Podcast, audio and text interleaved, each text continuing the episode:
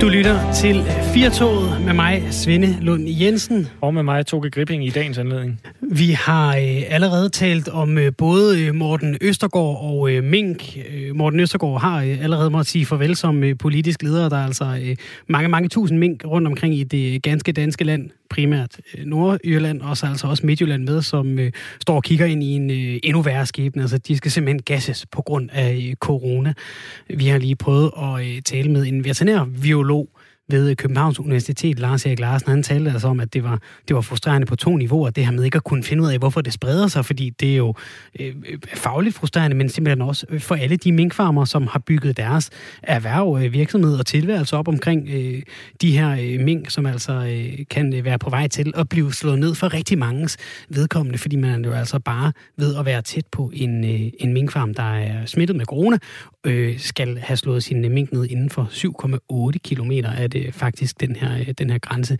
Og det øh, er noget, som som fylder rigtig meget, kunne jeg forestille mig, på, øh, på de kanter i, øh, i disse dage og disse timer. Jeg kunne se, at der var politi ved, ved nogle minkfarme allerede, og der er simpelthen nogle minkfarmer, som siger, I må i må komme ind og gasse dem, hvis I vil, men jeg lukker jer ikke selv ind. Mm. Øhm, og øh, man kan jo godt forstå de øh, store følelser, der er på spil. Ja, fordi at det er jo det her med, at, øh, at, at de potentielt går en ret dårlig erstatningsordning i møde. I mm. hvert fald betragter de det selv som det, ikke som en de facto lukning af forretningen, hvis man bare øh, vælger at, at skille sig af med, med al den potentielle pels, de kunne, øh, de kunne gøre til, til, til deres indkomst. Så, så, så det har været øh, hårde tider, indeed, at være, øh, at være minkavler i. Mm. Vi har altså også talt om øh, Morten Østgaard, der er lige kommet en, øh, en, en enkelt sms mere, vi lige kan tage med. Vi har nemlig bedt om øh, jeres reaktioner på, på hele den her sag, hvor Morten Østergaard var nødt til at, at gå af. Ikke nødvendigvis for den hånd, han lagde på Lotte Råds øh, lov for 10 år siden, men mere for den måde, han har håndteret det på her i nutiden i 2020, hvor han øh, håbede på at kunne øh, stå stormen igennem og øh, slippe med at sige, at øh, den pågældende krænker havde fået en påtale. Det er altså Morten Østergaard selv, der har givet Morten Østergaard en, en påtale. Nikolaj skriver, det er jo ikke ligegyldigt med hånden på låret. Analysen i Deadline i går aftes var klar. Var han gået ud og indrømmet hånden på låret for 10 år siden, ville han have været en utroværdig leder af radikale venstre i MeToo-debatten. Hans eneste chance for at blive var derfor at gøre, som han gjorde. Det holdt selvfølgelig ikke. Det vil sige, at hans skæbne var besejlet med Lotte Råds beslutning om at gøre den gamle sag til et problem nu med venlig hilsen Nikolaj. Der er jo en, en meget god pointe, ikke? at øh, Morten Østergaard stod øh, og havde malet sig op i et hjørne, hvor øh, det han var nødt til at gøre, øh, ender med så at, øh, at, at koste ham livet. Men det, det er måske svært, som Nikolaj skriver, at se øh, andre udveje. Selv ja, hvis man hvis allerede han, engang havde han, sagt, det var mig. Ikke? Ja, eller hvis han nu havde sagt det. Så ja. han stillede sig frem og sagt, ja, det er faktisk rigtigt. Vi har mm. haft nogle møgsager her i de radikale, og, øh, og det er mig, der står bag dem. Men nu skal vi fremad. Der er ingen ja. grund til at hænge sig i fortiden. Vel? Altså, hvor mange havde så sagt, ja, det er bare super, Morten. Den har mm. du håndteret rigtig flot også. Altså, så, så det var jo Damned if you do, damned if you don't. Fuldstændig. Vi øh, kigger fremad her i programmet på øh, nogle af de ting, vi skal nå i den øh, kommende time. Vi skal tale om øh, både øh, gyser og øh, hvilelser, og øh, forhåbentlig så er der for de fleste vedkommende langt mellem de to ting. Senere i programmet, der skal vi jeg tale Jeg tror faktisk, om... broen kan være ufattelig kort nogle gange, men øh, det, jeg har ikke prøvet ægteskab endnu, så øh, det, jeg er bare en øh, naiv ung dreng, der står ude på den anden side og råber.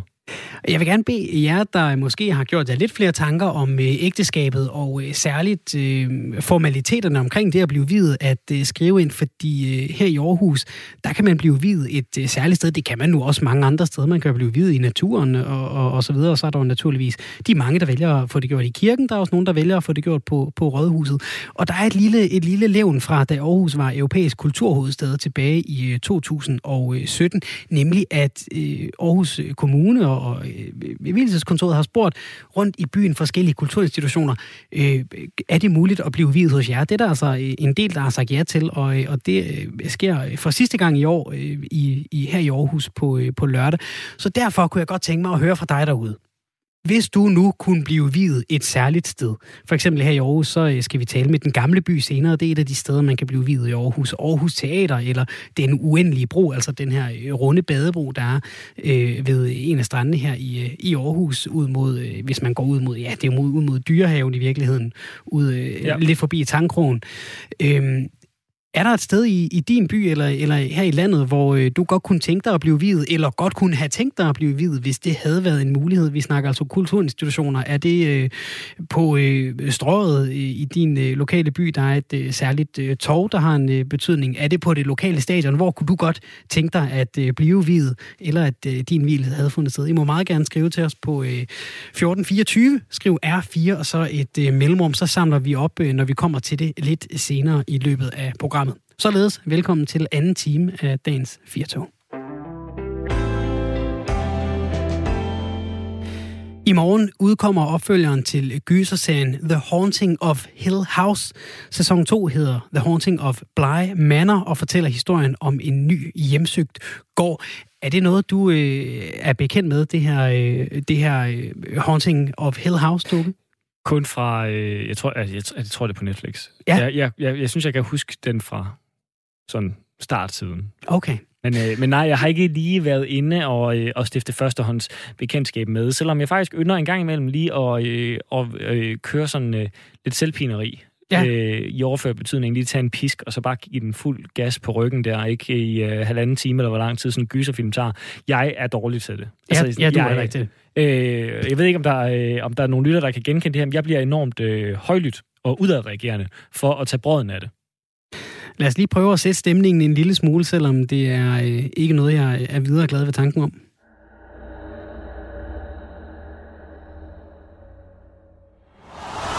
Oh. Jeg er allerede på vej ud af studiet. Hvorfor har nogen overhovedet behov for frivilligt at blive skræmt, spørger jeg øh, meget uforstående. Det skal vi tale med vores næste gæst om. Velkommen til dig, øh, Rikke Schubert. Du er lektor på øh, Institut for Kulturvidenskab på Syddansk Universitet, og så har du forsket i gys. Velkommen til. Tak. Og tak Hvor... for det, jeg måtte gøre. Naturligvis. Hvorfor er nogen fascineret og draget af, af gysergenren? Jamen det vil sige, det er ikke nogen, der er det. Er vi, det er vi alle sammen. Altså hvis man øh, ser fra via børn, ikke, så er man jo meget draget af det, der er monstrøst, og noget, der siger bøge, og at fortælle uhyggelige historier. Så jeg tænker, at instinktivt er vi draget af det, vi tænker, vi ikke forstår. Det, der måske kunne være farligt for os, og det er vi nødt til at udforske. For, for, for, for, så øh, jeg tror, at øh, fra man er lille, så synes man, at monster og bø- bøgemænd er både noget, man er bange for, og noget, man har lyst til at øh, lære mere om. Hvad er det så, der sker ved os? Fordi der er, jo, der er jo nogle af os, der har lyst til at lære mere om det end andre. Altså, jeg, jeg opsøger ikke øh, de der, altså, hvad kan man sige, de meget voksne gyserfilm, altså, hvor det bliver rigtig uhyggeligt. Jeg kan slet ikke, jeg kan slet ikke have det. Jeg, jeg bliver, bliver meget bange. Det er der jo andre, som, som, som gerne gør med glæde og, og, og gerne øh, øh, tager det der gys. Der er også nogen, der ikke øh, lader sig gå på af det. Hvor, hvor, hvor skiller det henne øh, i, øh, hvordan vi bliver påvirket af det? Øh, øh, selvom vi jo i barndommen så alle sammen måske har en fascination af det. Altså, jeg tænker, at man også kan tale om grad. Altså, gys når du siger, at det tør jeg overhovedet ikke, så tænker du sådan noget sove, eller sådan noget ekstrem, øh, ekstreme film, der har mm. turscener med, eller sådan noget, der er fyldt med blod. Jamen, også bare men det der med at få et chok, noget, der hopper ud. Jeg kan slet ikke, jeg kan slet ikke have det. Ah, men chok har man jo mange steder. Det, jeg tænker, det er, at graden... øh, altså, de fleste folk kan jo godt lide spændingsfilm og thriller og kri- krimi og sådan noget. Og øh, jo mere øh, der bliver skruet op for at os sige mere spænding, eller mere gys, eller flere døde, eller mere blod, så bevæger vi os fra krimi og thriller over til øh, gys. Så den der spændingsbue, jeg tænker, at vi alle sammen synes, det er interessant at gå derind, hvor det kan gøre ondt, og hvor nogen kan dø. Og hvor vi godt ved, at øh, det kan godt være, at man selv kommer levende ud, men der, det kan være, altså der er jo nogen, der dør i spændingsfilm krimifilm. Og i gyserfilm, så kan man sige, at der er øh, forskellen, at man er ikke sikker på, at hovedpersonen ikke også dør. Så som, som man er mere sikker på, at det går skidt.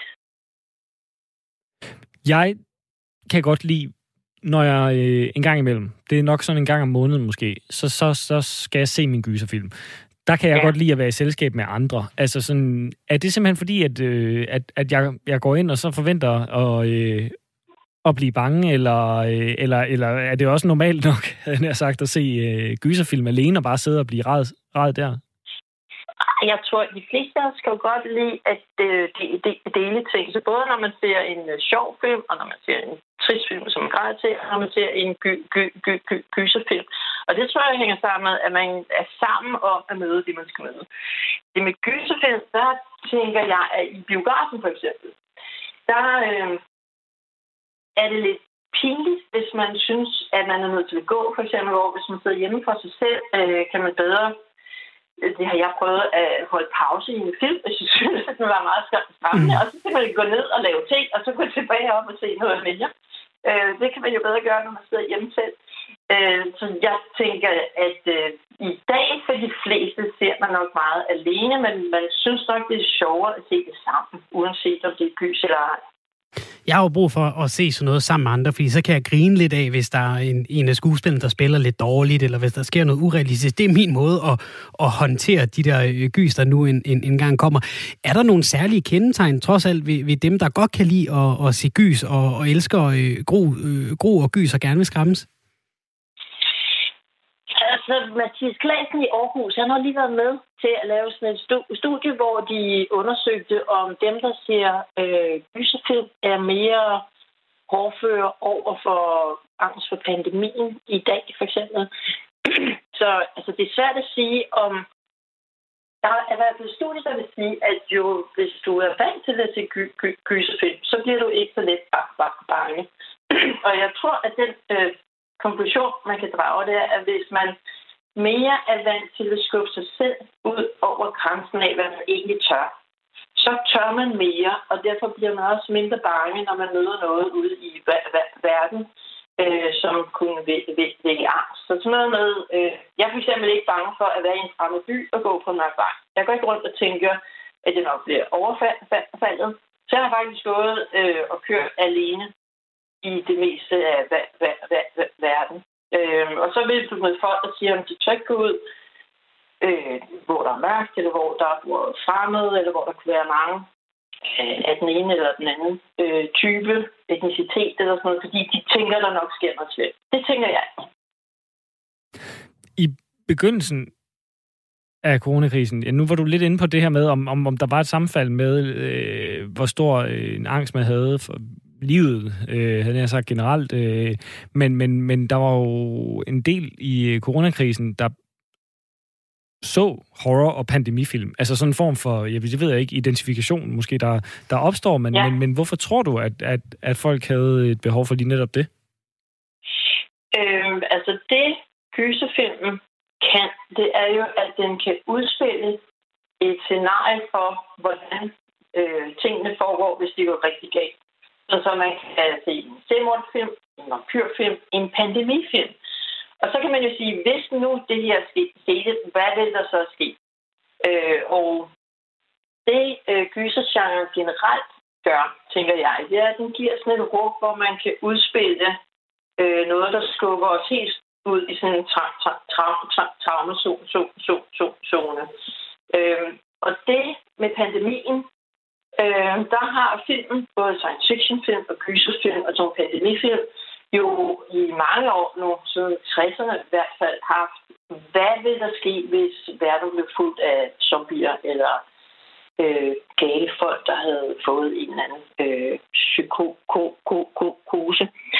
Og der tænker jeg, det at lege med den slags ting, det gør, at vi kan gå ind i en verden, der er øh, Jesper Juhl, øh, som har skrevet om øh, computerspil. Han kalder det her spil for half-real. Mm. Øh, og half-real vil sige, at når du spiller, og du har en, en uh, leg, så den leg, den er selvfølgelig ikke den virkelige øh, virkelighed. Men på den anden side, så i leg, kan man sige, for mange folk er det at lege en mere seriøs ting end deres virkelige vir- vir- virkelighed. Leg udbyder sådan et rum, hvor man kan leve sig fuldstændig med i, hvad der sker. Og så hvis det lejen bliver for meget, så kan man øh, gå ud på biografen eller slukke for sin film. Øh, og så kan man ligesom prøve det der, der er virkelig slemt, uden at man selv bliver ramt. Er du med? Altså man, man kan både få det slemme, men man kan også trække sig ud. Mm. Men kan man egentlig, øh, altså kan gyser øh, så også gøre andet end bare at skræmme? Altså, jeg tænker, at de forskellige typer gys gør, at man dels kan vælge, hvilken grad af skræmthed man vil have. Men man kan også vælge, hvilken type øh, monstrositet, man gerne vil lege med. Altså, skal det være en romantisk gyserfilm, eller skal det være en torturgyserfilm, eller skal det være en spændingsgyserfilm? Jeg tænker, at den der kreativitet, man kan folde ud, er for hver af os måske lidt en forskellig ting, øh, som man har lyst til at folde ud. Altså lidt ligesom, der er dem, der vil spille skak, og dem, der vil spille Scrabble, og dem, der vil spille risk. Og, altså, er du med? Der er mange typer mm. spil, og mange tænker, at gys er ligesom én ting. Men jeg ser det meget øh, som, at der er forskellige typer gys. Der er de typer gys, som hvis man er en pige eller en fyr, eller hvis nu er jeg 53 for eksempel. Ikke?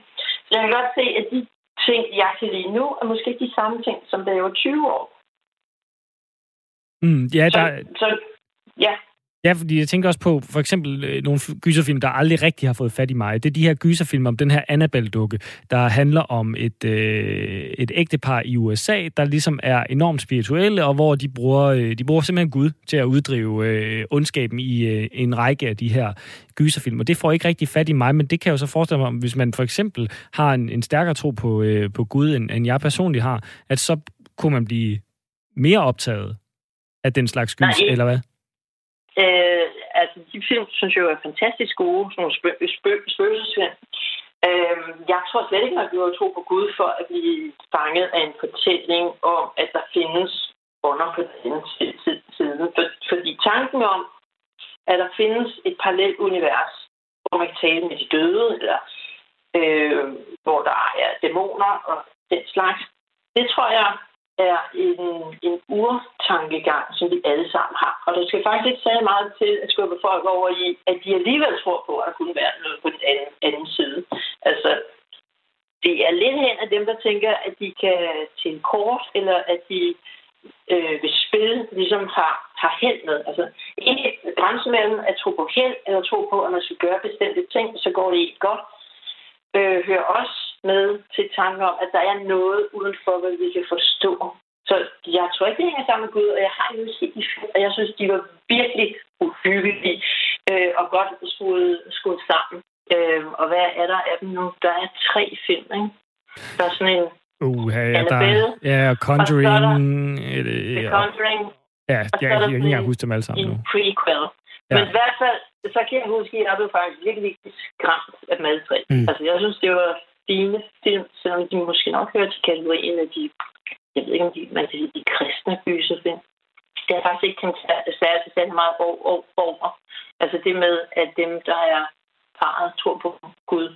Det er jo derfor, vi har dig med, Rikke Schubert. Fordi så kan du sætte mig på plads, når jeg kommer med de her gidsninger og sige, det har ikke rigtig noget på sig. Men du skal i hvert fald have tusind tak for, at uh, du ja. gad at bistå os her og, uh, og gøre os klogere på, uh, på gyset generelt, og hvorfor vi drages af det uanset øh, to, om der er to, tre eller fire af de film, så øh, er det jo bare øh, to, tre eller fire film mere, som jeg øh, kan love dig for, at jeg ikke skal se. Lad os øh, tale om selve den her serie, The Haunting of øh, Bly Manor, der altså har premiere i morgen. Velkommen til dig, Frederik Dirks Gottlieb. Hej, tak fordi jeg måtte være med. Du er serieekspert og kan altså også så fortælle os lidt om uh, selve det, der foregår på skærmen, som jeg altså ikke uh, skal se, fordi jeg holder hænderne for øjnene. Prøv at forklare os, uh, hvad der var med sæson 1 af, af den her serie, altså The Haunting of Hill House, der gjorde, at det blev så stor en succes. Jeg tror grundlæggende set, at øh, det er en af de første tv-serier, som, som kan siges at være, være lige så uhyggelig som nogle af de film, I lige har, har, øh, har talt om med, med Rikke Schubert. Øhm, det, er, det, det, det er svært. Øh, historisk set har det været svært for det langstrakte format, som, som serieformatet jo er, at holde momentum øh, i, i, i op imod 10, 15, 20 timer, øh, hvor man kan sige, at selv en spillefilm kan have svært ved at gøre det i, i halvanden time. Altså, vi, vi har set så mange gyserfilm, hvor tredje akt øh, føles mindre uhyggelig end, end setupet til den egentlige uhygge. Så jeg tror, der, er sådan et, der har været sådan et indbygget problem i gyserserien, som, som der ikke er ret mange vellykkede eksempler på. Altså bevares X-Files var der øh, relativt uhyggeligt fra tid til anden, og sådan noget som American Horror Story har også uhyggelige elementer. Men den der rigtig, rigtig skræmmende oplevelse, der tror jeg, at The Haunting of, uh, of Hill House var, var den første oplevelse, jeg havde det. Øh, jeg havde på den måde med en, øh, med en gyserserie, og sådan tror jeg, at rigtig mange andre havde det. Og man kan sige, det er jo en klassisk gyserserie i den forstand, at det er jo historien om et, øh, om et hjemsøgt, hjem, hjemsøgt herregård. Øhm, og, og vi får altså de her spøgelser præsenteret på, på en lang række af forskellige måder, og, og serieformatet bruger sig også styrken i, at vi kan lære øh, karaktererne bedre at kende, fordi vi har mere tid med dem, og derfor føler, at der er mere på spil. Hvad var det for nogle ting, den, den lykkedes med at, at, at dreje på, øh, og, og, og gjorde, at, at den her uhygge ja, rent faktisk kunne, øh, kunne spænde over en, en række afsnit, og ikke den der halvanden, to timer, som, øh, som de fleste gyserfilm var? Jamen, en af de ting, som de gjorde, det var, at de, øh, i stedet for, at der ligesom var et hovedmonster, så var der ligesom, der var ligesom et helt øh, kan man sige, persongalleri af spøgelser, som man øh, placerede effektivt i baggrunden. Altså, det er jo blevet sådan en helt sport for nogen at gå tilbage og se serien igen, og så prøve at se, hvor mange spøgelser kan man egentlig spotte i, i baggrunden. Øhm, så, så man kan sige, lige så vel som der var et rigt persongalleri i, øh, i de menneskelige karakterer, så var der det også i, øh, i spøgelsesgalleriet. Og så, så, så gik man lidt ind og lavede en lidt, sådan lidt gammeldags opdeling. Altså, at man gik ind og lavede det, man kalder for episodiske afsnit. Altså, hvor et enkelt afsnit faktisk godt kan ses alene, uden at du nødvendigvis har set øh, de foregående eller de efterfølgende. Øhm, hvor man så ligesom fik sådan nogle afstikker for selve øh, hovedhistorien og og lærte de enkelte karakterer bedre at kende. Og det, det gjorde, at man virkelig følte, at man kom, kom tæt ind på livet, og på den måde fik flere gyserhistorier i en, i en gyserfortælling. Øh, I stedet for, at der ligesom er et monster, som vi, vi, vi, vi venter i spænding på at få afsløret, hvad er og hvad historien er, så var, så var der mere at komme efter. Og nu har du nævnt, øh, Frederik Dirks lige, at det, det har været svært at overføre det her til, til serieformat. Tror du, at den her serie ved at være så vellykket kan indskrive sig i, i kultgyser øh, filmgenren som Halloween, fredag den 13. Vi taler også om de her Annabelle-film. Det, det, det er jo altid svært at sige. Det er jo, øh, det er jo noget, historien øh, vil vise, men man kan sige, jeg tror, at inden for seriemediet i hvert fald, der, der, ved det, der er det her måske, øh, i hvert fald den foregående sæson her, som vi taler om nu, øh, Haunting of Hill House, øh, klassikeren, altså allerede ved at måske at være klassikeren over dem alle, og i hvert fald en af de mest vellykkede. Men jeg tror og håber, at den vil kunne, kunne stå skulder, øh, skulder ved skulder med, øh, med de film, du nævnte før, og man kan sige, nu er vi jo også i en tid, hvor hvor, øh, og der er jo, jeg ved ikke, om I snakkede om det med Rikke, men der er jo en, en dansk-amerikansk undersøgelse ude lige nu, der viser, at, øh, at man faktisk bliver bedre rustet til, øh, til krisetider, og at folk, som ser mange gyserfilm, øh, klarer sig bedre rent mentalt under, øh, under coronapandemien, øh, end folk, som ikke ser gyserfilm. Så jeg tror også, der er meget fokus på, på gys og, og, og skræk på, på skærmen i de her tider, så øh, hvis man udmærker sig øh, lige nu, så tror jeg, at det vil blive, blive husket mange år øh, ind i fremtiden. Hvordan øh, er du egentlig selv, når det kommer til, øh, til gys, Frederik? Altså, er du sådan en, der øh, hopper op i sofaen? Er du sådan en, der reagerer ud af? Eller er du sådan en, der sidder og knuger puden? Eller et sted ind imellem øh, stoisk øh, gyser øh, ser? Eller, eller hvor ligger vi hen på skalaen? Jamen, jeg tror, grunden til, at jeg elsker gyserfilm og aldrig bliver træt af gyserfilm, altså, det er nok fordi, at jeg reagerer rimelig udfarende på, øh, på, på de her jump scares eller øh, uhyggelige monstre i baggrunden. Altså, jeg, jeg, jeg bliver enormt skræmt af det, og jeg kan, jeg kan helt sikkert have svært ved at gå på, øh, gå på toilettet den efterfølgende nat, øh, hvis der ikke er lys, lys i gang. Ikke? Øh, så, og, det, og det tror jeg, altså, det kræver jo en masse fantasi og en masse indlevelse at, at, at elske gyserfilm. Øh, og nogen har så lært at elske det, og, og, og nogle andre kan slet ikke være i det, og det kan jeg sådan set også godt forstå. Det er lidt ligesom øh, cringe comedy, altså sådan øh, komedie. Det kan være enormt svært at være i det, men det kan også være det, det aller sjoveste overhovedet. Og så er vi så nået til den øh, svære tor. Der er mange øh, tv-serier, der har haft en, en rigtig god sæson 1 og en mindre god sæson 2, 3, 4, 5 eller 6. Hvad ved vi om, om sæson 2? Hvordan, øh, hvordan ser det ud? Ser det lovende ud? Altså, jeg har set fire afsnit af den.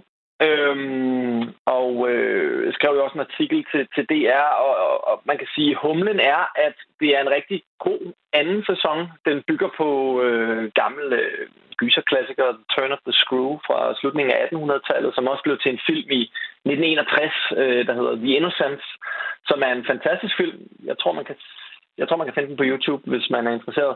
Øhm, og det er så blevet til, blevet til øhm, øh, den her, som så, de så har valgt at kalde The Haunting of Bly Manor, for ligesom at holde det i sådan en antologi, antil, antologiserie øhm, øhm, kan man sige, format. Men, øhm, men, men det er en rigtig vellykket anden sæson. Jeg vil dog sige, at det, som er mit store anke ved den, er, at den er ikke lige så hyggelig som den første. Hmm. Og øh, de prøver heller ikke at gøre den helt så uhyggelig øh, som den første. Vi er mere over i det, man kalder sådan øh, øh, gothic romance, hvor det mere handler om stemningen, det handler om øh, de uhyggelige omgivelser. Øh, og, og vi ser også en del, øh, en del romantik. Meget af det udspringer af, af sådan forkvaklet kærlighed og, og misforstået kærlighed, som, som kan gå hen og blive... Vi har blandt andet en spøgelse her, som er en, en, en ekskæreste, som, øh, som ikke vil give slip på sin, øh, på sin, ja, på sin ekskæreste. Og det, det, det er tematisk enormt godt og enormt potent og, og, og godt fortalt, men, men på selve gyserfronten, der mangler jeg at blive lige så skræmt, som jeg, øh, som jeg blev af The Haunting of Hill House desværre. Kort sagt, hvad, hvad, hvad er det så for en genre, Gothic Romance? Altså sådan, hvad, hvis man skal bruge et sammenligningsgrundlag. Jeg, jeg tænkte automatisk på Adams Family, men jeg, jeg ved ikke, om det er derovre, vi lægger os. Altså, hvor er, hvor, hvor er Gothic Romance henne? Altså, Adams Family er jo mere et, et comedy-univers, kan man sige. Så jeg vil, jeg vil mere sige, det minder om... Øh... Twilight? Ja, ja, vi er mere over i det, og vi er mere over i sådan noget øh, Dracula-agtigt univers, som okay. ikke nødvendigvis er super, uhyg, super uhyggeligt hele tiden, men som har en enorm creepy vibe. Og du får også nogle enkelte jumpscares. Du skal nok blive skræmt, hvis du sidder alene hjemme i mørket og ser den her serie, det lover jeg. Men, men det er ikke, bare roligt, øh, men det er ikke det der øh, vanvittige creepshow, som vi så med første sæson. Okay, hvis vi lige skal slutte af med at placere de her to uhyggemæssigt. Så siger du, at den første var rigtig uhyggelig. Hvor, hvor, hvor øh, hvis vi skal give den en sådan øh, en rigtig bred reference, hvor, øh, hvilke film lægger den så op af sæson 1? I uhygge. Altså i, i uhygge. Ja. Øhm, jamen, den er, jeg, synes, jeg synes egentlig, den er helt op med, med nogle af de mest uhyggelige. Den er op omkring uh, Nightmare on Elm Street og The Shining og øh, virkelig, virkelig vellavet øh, gys, synes jeg. Okay, og så sæson 2 her. Er vi nede i sådan noget uh, Texas Chainsaw Massacre? Er vi, uh, hvor, hvor ligger vi os henne på skalaen med, med toeren her, der trods alt ligger sig lidt uh, ude i rendestenen?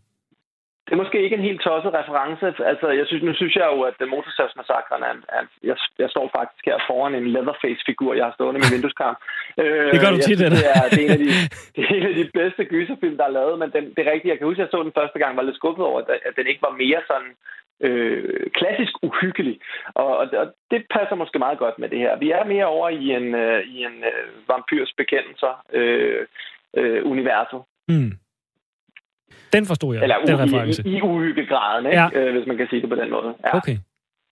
Ved du hvad, Frederik? Øh, altså således oplyst og, øh, og opløftet, så har jeg i hvert fald fået inspiration. Sæson 1 som minimum, den skal jeg, øh, den skal jeg bruge tid på. Så øh, jeg vil sige tak, fordi du gad at, øh, at stoppe forbi. Okay, jeg har lige fået en bred sms her. Motorsavsmassakren er et mesterværk. Der kan man bare se, vi kan diskutere det her til evig tid, ikke? Men, øh, men det, tusind det tak. Det vil jeg lige have lov at svare på. Ja. Motorsavsmassakren er et mesterværk. Det er derfor, jeg har Leatherface stående i min vindueskarm. Det er en fantastisk film, men det er en anden form for uhygge, hvis det, du er vokset op med, er Scream og øh, du ved, den form for, for uhygge, ikke? Mm. Tusind tak. en uhyggelig stemning. Ja, det er. Tusind tak til dig, Frederik Jakob, og god fornøjelse gennem resten af sæsonen. Jeg håber, at øh, du har nogen, du lige kan give et kram øh, efter de værste afsnit, hvis det bliver øh, mere uhyggeligt. Jamen, jeg, jeg håber egentlig bare mere, at jeg bliver, bliver skræmt og videre sandt. Vi må se. det er godt. Hej, Frederik. Hej. Der er rigtig mange film, der jeg ikke skal se, kan jeg godt lige afsløre at jeg, jeg er blevet meget nysgerrig på den her øh, sæson 1. Jeg har også været sådan lidt fascineret af den der American Horror Story. Den har jeg aldrig fået set. Du Nej. skulle næsten have holdt Frederik på linjen her og spørge ham til, er den overhovedet et kig værd? Altså, mm. øh, fordi den har jeg øh, sådan... Jeg hørte på et tidspunkt om en, øh, en af sæsonerne, den er sådan en antologisæson også, ligesom, ligesom Haunting-serien mm. her, hvor hver sæson udspiller sig et nyt sted. Ah, ja. Og jeg har hørt om nogle makabre scener, men bare fordi du har det, så betyder det ikke, at filmen er fremragende nødvendigvis, eller serien er det. Så, så, så jeg tror, jeg vil give mig i kast med den her nu. Nu har jeg fået en solid anbefaling, så prøver, det, så prøver jeg den. Men altså, det er ikke, fordi jeg skal se Gys for enhver pris. Altså, hvis der er en anden god film, så, øh, så må Gys altså vige pladsen en gang imellem. Du kan lave lidt hjemmeuhygge her i øh, efterårsferien i næste uge. Ja, jeg er præcis ligesom Frederik, det fik jeg også lige sagt. Altså, jeg er udadreagerende. Så, øh, så det er meget sådan, øh, jeg råber sådan, hey, øh, og, øh, og, og ja, det er ikke fordi, at øh, jeg, jeg er enormt lettet faktisk. Jeg tror, jeg reagerer næsten værre efter chokket er kommet, fordi ja. så sidder jeg og griner og sådan, og hold kæft, det er fedt at være i live, men det, jeg var glad for, jeg er glad for, at jeg ikke er død. Øh, så det, så det, det er nok nærmere det spor, jeg lægger mig i, men altså relativt højlydt øh, gyserserie. Det kan være, at vi skal se en af dem sammen, Toge. Det glæder ja. jeg mig til. Gerne. Vi er nået til det øh, tidspunkt i programmet, Toge, hvor vi taler om noget, der skal fylde mere eller øh, mindre. Og øh, hvad har du øh, til os i dag? Et eller andet, der burde fylde lidt mere, et eller andet, der burde fylde lidt mindre? Jamen, jeg er ude i en mindre, øh, Ja. Svende, og det er fordi, at øh, det kommer faktisk øh, måske en, i en lykkelig anledning, at jeg synes, vi skal have noget mindre af noget. For vi er begge to fra Fyn. Vi Det er begge to korrekt. fra Odense, men, øh, men fra Fyn. Det er korrekt. Og øh, det er, øh, det er brunsvigerens dag i dag. Er det Brunsvigerens dag i Ja, dag? og jeg skal bede om mindre brunsviger. øh, Jeg vidste ikke, at Brunsvigeren havde en dag. Jo, jo, jo. jo. Det, jeg tror faktisk, det er øh, P4 Fyn, der har, øh, der har været bannerfører på den, og, og jeg synes egentlig, det er et sjovt tiltag og sådan noget. Men Ja, jeg synes bare, at nu skal vi have skruet lidt den anden vej, ikke? Nu skal vi ikke reducere Fynborg til vores identitet af brunsviger og få Odenseaner og H.C. Andersen. Altså, vi må sige, at vi har mere byde på. Vi har den der radiator-generator, hvad hedder den, den der gadefest der i Odense, ikke? Ja. Og øh, nu siger jeg vi, jeg bor i Aarhus. øh, og vi har Munke Mose, vi har Eventyrhaven, vi har en masse, masse, masse dejlige ting i Odense. Vi, Ja. vi er ikke kun brunsviger. Øh, jeg Du synes, føler, du bliver kogt ind til øh, en, øh, en kage med brun farin? Ja, jamen, altså, det skal ikke være sådan, at det er det eneste, vi kan komme sådan helt op og ringe over, synes jeg. Nej. Øh, jeg, jeg modtager gerne indspark på sms'en, og andre, andre gode ting, der, er- der er fine ved Fyn. Altså, Svandinge, Svandinge Bakker og sådan noget er jo også lækkert. Men, øh, Ja, man jo må også meget gerne melde ind, hvis man føler, at man selv er malet op i et hjørne med der, hvor man kommer fra med øh, det, det være sig tørfisk eller ja. Et eller andet. Altså noget, som, hvor, hvor man er træt, af- træt af at blive skudt noget i skoene, så er sms'en altid åben 1424. Du skriver R4 og så et øh, mellemrum. Lad os lige prøve at starte lidt fra, øh, fra bunden af, så at sige. Kan du lide øh, brunsviger? Det kan jeg nemlig godt. Okay. Så det er ikke, fordi jeg vil af med den. Nej. Jeg synes bare, at vi skal skrue ned for, at vores identitet er brunsviger. Ja. Altså sådan, vi er sådan nogen, og vi siger brunner. Vi skal ikke bare have brunsviger Nej. eller bruno, brunsviger. Øh, vi skal have brunner. Jeg kan jo huske, at da jeg gik i øh, folkeskolen og blev gammel nok til, at man måtte øh, gå ud fra skolen øh, og gå over til bageren og få sig lidt frokost, eller for 25 øre af det og 50 øre af det, så var der jo nogen, der, øh, der øh, gik over og bestilte en frander med brunner. Har du nogensinde hørt om det? Ja, ja, det har jeg fået. jeg har også fået franskbrød med træstammer i. Men det er jo simpelthen et, det er jo simpelthen et franskbrød, man skærer over og putter brunsviger ind i Yes. med frander med brunner.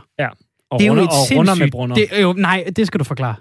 Runder med brunner, det er rundstykke med brunner. Altså, det, så det, det er okay. Samme koncept. Det er Okay, bare jeg troede lige, det måske det var en rund om øh, råbrød. Ja. Nej, nej, nej. Det synes jeg var ej, ej, lidt- ej, det, skal, det, det, har jeg ikke, øh, det har jeg ikke kastet mig ud i. Det er relativt ulykkelige eksperiment, lyder det til.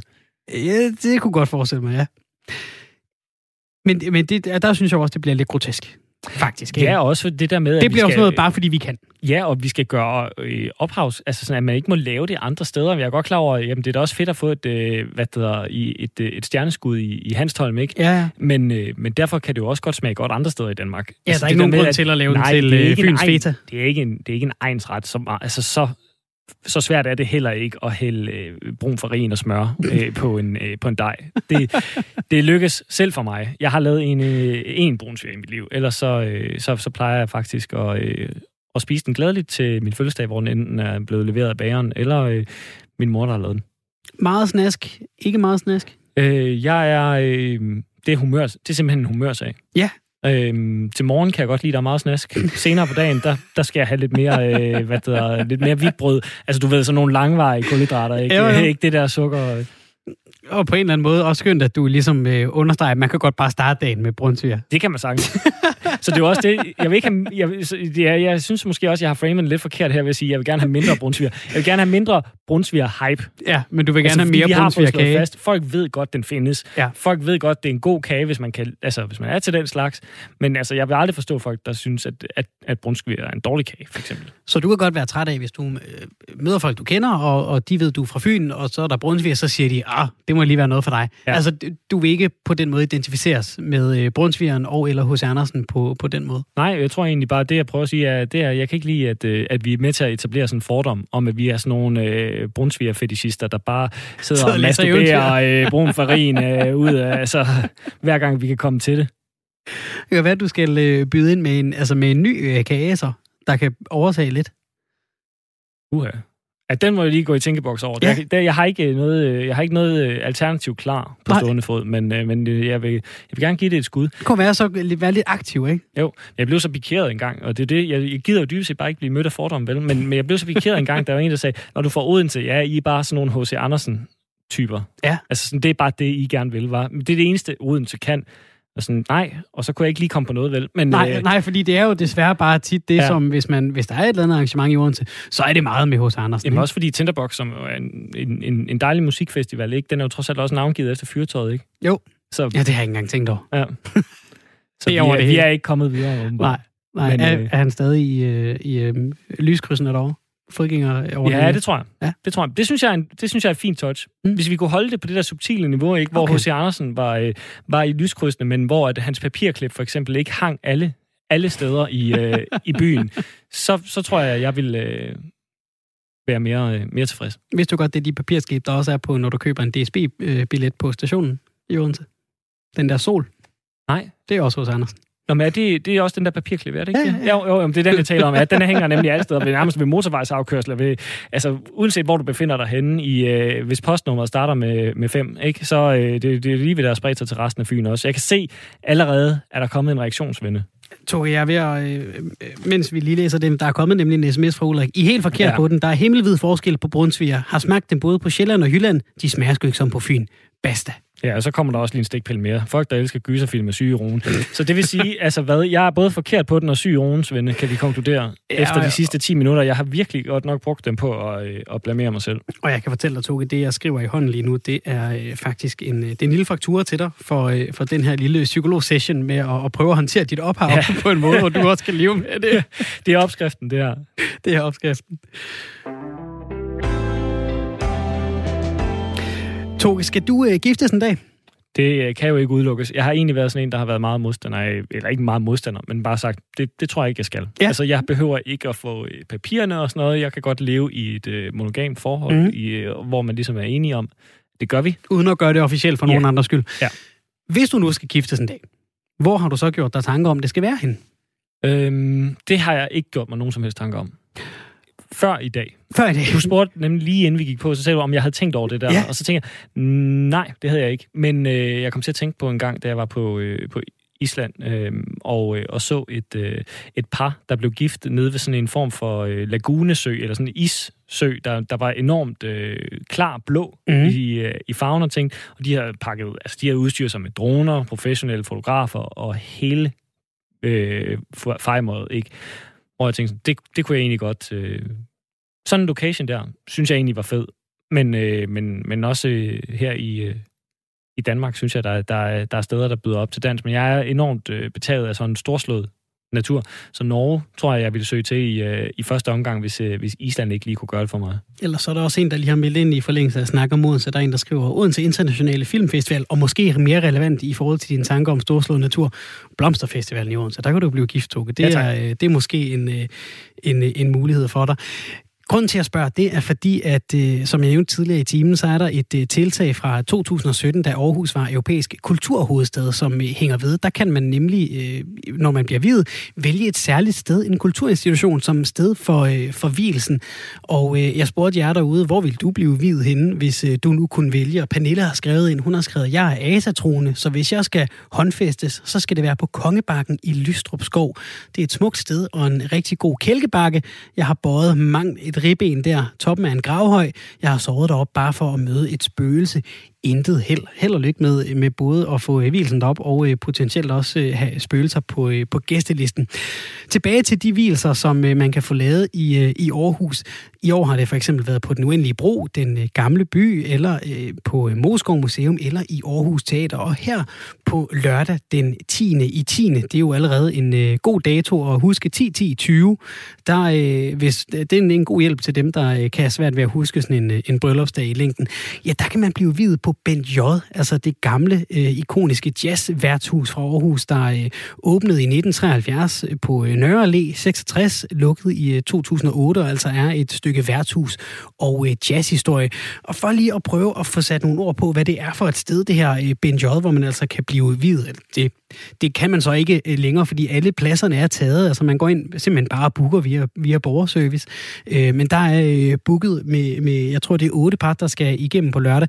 Ja, der har vi ringet til øh, den gamle by, hvor du, øh, Lone Røn Engel, Engelbredt, står for det praktiske på lørdag. Velkommen til programmet. Tak skal du have. Hvad er det for, ja, det er rigtigt. Ja, hvad er det for et sted, man kan blive videt her? Jamen, øh, det er jo øh, et stykke unik dansk jazzhistorie, vi har genopført i den gamle by her. i øh, Det åbnede i 2015.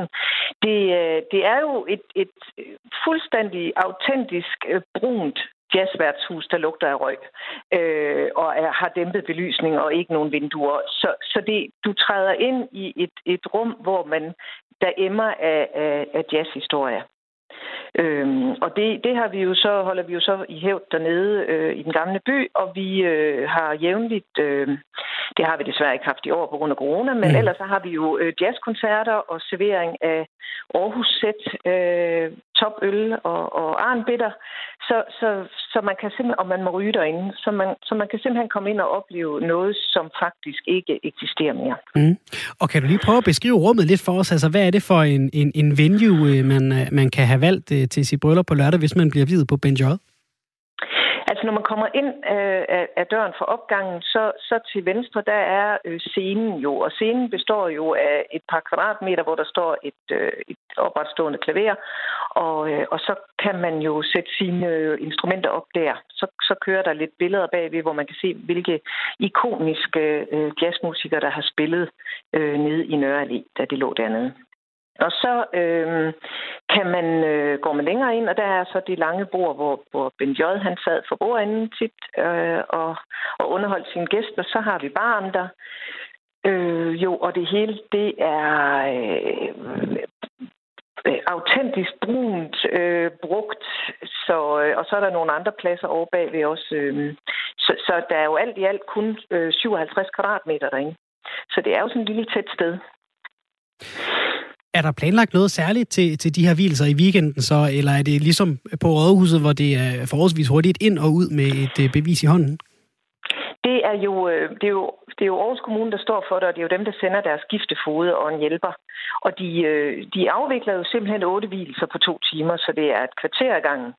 Og vi har jo så sent som her i den 13. juni havde vi bryllupper der havde vi øh, 12 bryllupper, og det var jo også med et kvarters mellemrum, og det var så i vores gobelingsal i Møntmestergården. Så det går jo altså rimelig tæt, når man bliver borgerlig.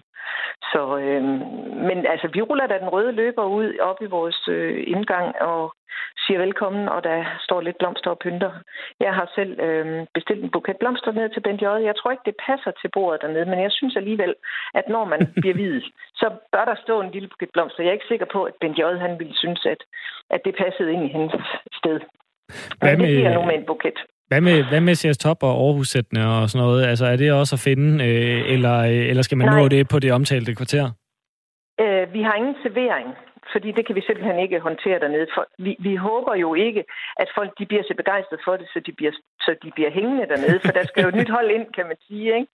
Og eftersom vi jo faktisk kun må have 18 gæster derinde ad gangen, så, øh, ja, så, så er man altså nødt til at gå et andet sted hen og, og tage sin øl, hvis man vil have sådan en bagefter. Men vi har jo mange andre steder, man kan gå hen i den gamle by, hvor man kan få øh, noget traktament. Vi har jo vores nye gæstgivergård, som lige er åbnet her i august, og, øh, og den synes vi selv er blevet mega flot. Så der kan man jo gå hen og, og nyde et eller andet, hvis det er det, man gerne vil bagefter. Og nu nævner du, øh, Lone, at øh, jeg har hvilelser i, i jeres gobelingsaler. Det lyder jo lidt mere, mm. hvad kan man sige, at, at det vi er vant til med bryllupper, det lyder lidt mere øh, ja. hvilesesagtigt. Er, er, ja. er det her øh, en hvilelse på Ben J. noget, du selv kunne, øh, kunne finde på at, at kaste dig ud i til en, øh, til en hvilelse? Altså, det er jo lidt mere atypisk end, end det, man måske normalt forbinder med en hvilelse. Ja, det har vi jo også talt om nede i den gamle by. Det var jo, det er jo øhm, kommunen, der har henvendt sig og sagt, kunne vi lave nogle hvilelser der? Og så siger vi, jamen det kan vi da godt. Altså, øhm, det, det er vi da åbne for. Altså, jeg tænker jo, at de otte par på en eller anden måde, der skal vise dernede, på en eller anden måde må have en eller anden relation til enten jazzmusik, eller måske selve stedet, eller ja, hvad ved jeg. Fordi jeg synes jo også selv, at det er et usædvanligt sted.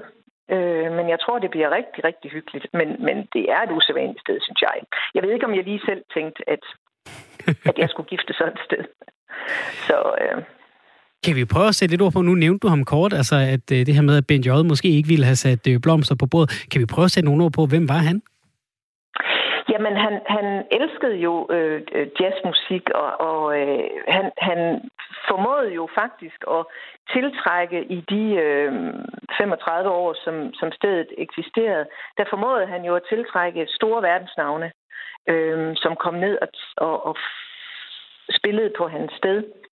Og han, øh, han havde en, en kæmpe goodwill ved folk, og, og vi har jo nogle film, der kører på, på en skærm øh, inde på værtshuset, og man kan jo høre den glæde og den kærlighed, næsten kærlighed, som de her musikere, de havde til Bent, fordi han, øh, han var sådan et rummeligt menneske, og så var han altså, altså en kæmpe, kæmpe jazzelsker.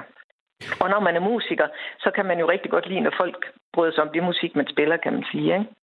Så, øh, så han, var, han var en ikonisk øh, figur. Så selvom han ikke øh, måske ville have øh, brudt sig om øh, blomster på bordet, så ville han øh, nok ikke vende sig i graven ved tanken om, at der er nogen, der vælger at øh, forevige deres øh, kærlighed på hans øh, gamle sted? Det tror jeg vil glæde ham rigtig, rigtig meget. Lone Røn Engelbrecht, du skal have tusind tak for at være med her til at tale om de vielser, der skal foregå på det gode gamle jazzværtshus Bent J, der altså ligger i den øh, gamle by nu på øh, lørdag. God fornøjelse ja. med det, og tak for snakken. Ja, men selv tak, og tak fordi I ringede. Hej. Hej. Og det er, det er altså noget, der har fået lov til at overleve fra dengang Aarhus var europæisk kulturhovedstad. Og velkommen til dig, Rabbi Assad Ahmed. Du er rådmand for Kultur- og Borgerservice i Aarhus. Jo, tak. Hvorfor har det her tiltaget fået lov at overleve? Jamen, det er fordi, at øh, altså, folk vil jo gerne have, have ud og, og få kulturen øh, tættere på, på, på deres liv. Øhm, og det er jo fordi, det betyder jo også noget for folk, øh, når de gerne vil vise, at det er sådan en dag, de husker fra et, øh, et sted, øh, de holder af. Øhm, og det er også sådan lidt mere af et sted, også, som ikke nødvendigvis er det den traditionelle, altså en, en, en, en af de traditionelle bygninger på Rådhuset. Øh, så det, det, det, det er noget, folk øh, har været rigtig glade for, og, og det er jo sådan set også som, som rådmand er rigtig glad for, at den her mulighed, øh, vi har åbnet, øh, har vist sig også at være, at være noget, folk øh, holder af. Hvad tilfører det hvilesesritualet at tage det ud af de lidt vante rammer og gøre det på en lidt anden måde? Jamen, det gør det jo. Det gør det mere særligt. Det gør det jo, at, man, at, at en hvilelse foretages i en, en attraktion, en, et sted, hvor at, øh, at, at, at der, der siger de øh, ægtepar noget, øh, som de måske har haft en god oplevelse sammen øh, øh, i det sted. Øh, og det gør jo også, at, at de, de, får, de får kulturen øh, tættere på. Øh, og det er jo sådan set øh, noget af det, gerne vil, øh, at, få at give, øh, altså, bruge kultur mere ind i, i, i folks liv. Øh, det, det, altså, det at blive hvide, det er en, en ganske særlig øh, dag og en ganske særlig øh, anledning, og derfor er det jo rigtig vigtigt også, at man føler sig både øh, tryg og glad for de steder, øh, hvor de foretages. Nu hørte vi jo lige, at, øh, at det kan gå lidt tæt en gang mellem, når de her hvielser skal øh, forrettes, men, øh, eller forestås. Men kan, øh, kan du fortælle lidt om, men altså, er der stadigvæk nogle særlige øjeblikke, der bliver delt i forbindelse med de her hvielser? Altså, om der kommer nogle særlige steder... Jeg Nej, undskyld, om der kommer nogle særlige... Altså, om, om de her oplevelser ved nogle af de her øh, særlige hvilser, altså, tror du, det tilføjer noget, at det, at det sker det her specielle sted? Ja, men det tilføjer jo... De, altså, de, de, når man bliver hvide, så er det jo forhåbentlig, fordi det er, det, det er, jo, det er jo en begivenhed, som man kommer til at huske i mange år fra. Så man vil jo, man vil jo også have endnu mere særligt forhold til det sted, hvor det sker. Og så er man faktisk også, når man står sådan et sted, for eksempel i den gamle by, øh, hvor der allerede også er en, en del andre mennesker, så, så er man med til at sprede øh, glæde hos andre, fordi men, altså, vi kan jo godt lide at se, at folk de er kære, altså, at de, at de binder sig mere sammen, når der er noget kærlighed i det, i det sted, hvor man er. Så det tror jeg egentlig også er en, en også oplevelse for, for, for øh, også ganske almindelige besøgende på for eksempel en kulturinstitution. Og du var jo faktisk selv også, øh, du har også selv været til det, de her bryllupper, altså på den uendelige bro, der der blev øh, knippet, klippet snoren i, i sin tid. Øh, kan du prøve at fortælle, altså hvad, hvad har din egen oplevelse af ved at, at, at være til nogle af de her hvilser været? Jamen, jeg har jo haft en stor fornøjelse af at vide at folk, dengang vi skulle se den uendelige bro. Det er en, en, en, en, en god oplevelse. Man, man, står, man, man bliver man vælger for eksempel at sige, jamen vi vil gerne øh, binde os sammen et sted, der binder øh, for eksempel den uendelige bro, der binder, øh, øh der binder naturen med, med vandet. Ja, der er så meget symbolik i det. Altså, det er et sted, der også bliver forbundet med, med, med kærlighed.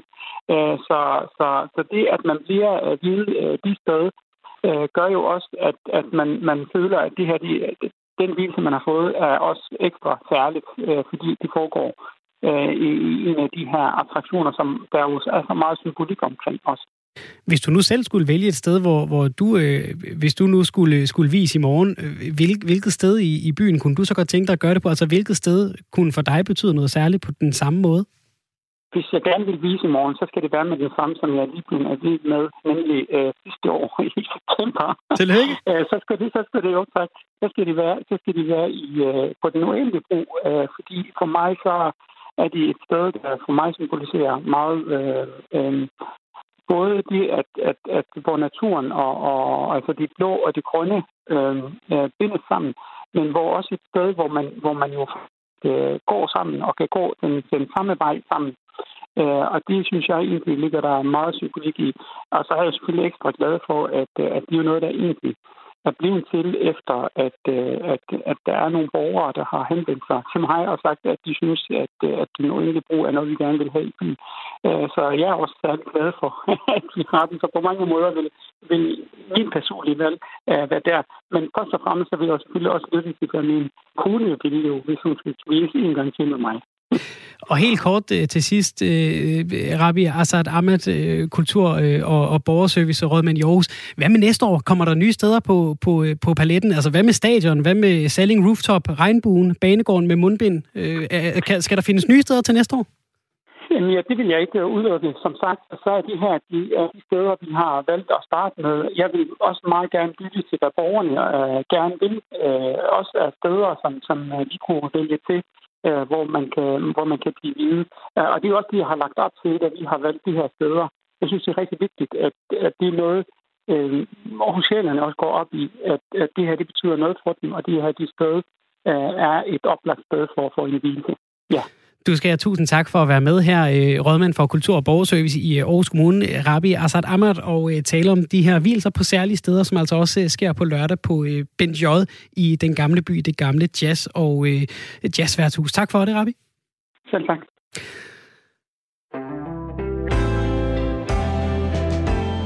Og sådan kom vi også igennem dagens program, Toge. Nu øh, kunne vi høre på øh, Rabi Asad Ahmad, at øh, der er fri lejestue. Man kan bare byde ind med et sted, man gerne vil vise. Har du tænkt lidt over, at øh, du bare kan, kan prøve at komme med et bud, og så se, om det bliver godkendt? Ja, der er også et fint udsigtspunkt ude i Rigskov, for eksempel. Ja. Det, det er ikke så ringe endda. Jeg synes, du skal gå lidt i tænkeboks. Ja, ja men øh, jeg bliver nødt til at, øh, at stramme mig an der. Så det kommer jeg med en bryllupsbrunsviger i 10 lag til dig, når du skal giftes. Ja, og så har Jeppe skrevet, at jeg er så frygtelig, kedelig og meget ualmindelig, for jeg vil gifte sin kirke. Nej, det er helt øh, fint. Det må man meget gerne. Vi vil gerne sige tusind tak for øh, i dag. Vi er tilbage igen i morgen. Tak for, at øh, I melder ind på sms om det, vi taler om, og beder jer tale med om. Det er altid en fornøjelse at få lidt ekstra perspektiv på, på det, der fylder, og det, vi taler om. Husk at blive hængende til kreds her på kanalen, og naturligvis også et uh, nyhedsoverblik om et uh, kort øjeblik, fordi klokken så småt er ved at være 17.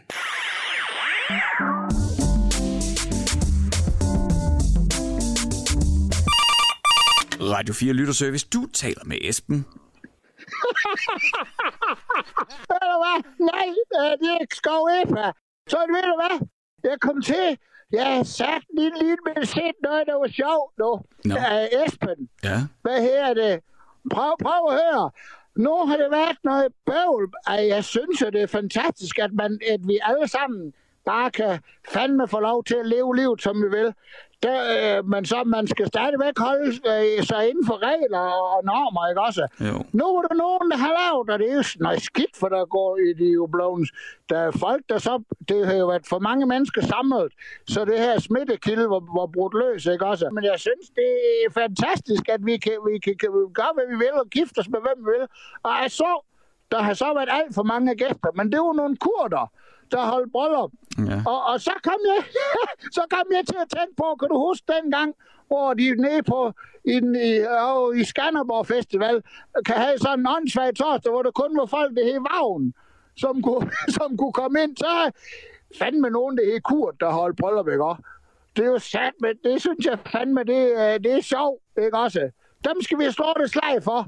Folk, der her, øh, sådan nogle gamle navne, der blev gift, ikke også? Vagn, Kurt, øh, Knud, Paul, ikke også? Det er ikke sådan nogen, det her folk ikke mere. Kunne I ikke?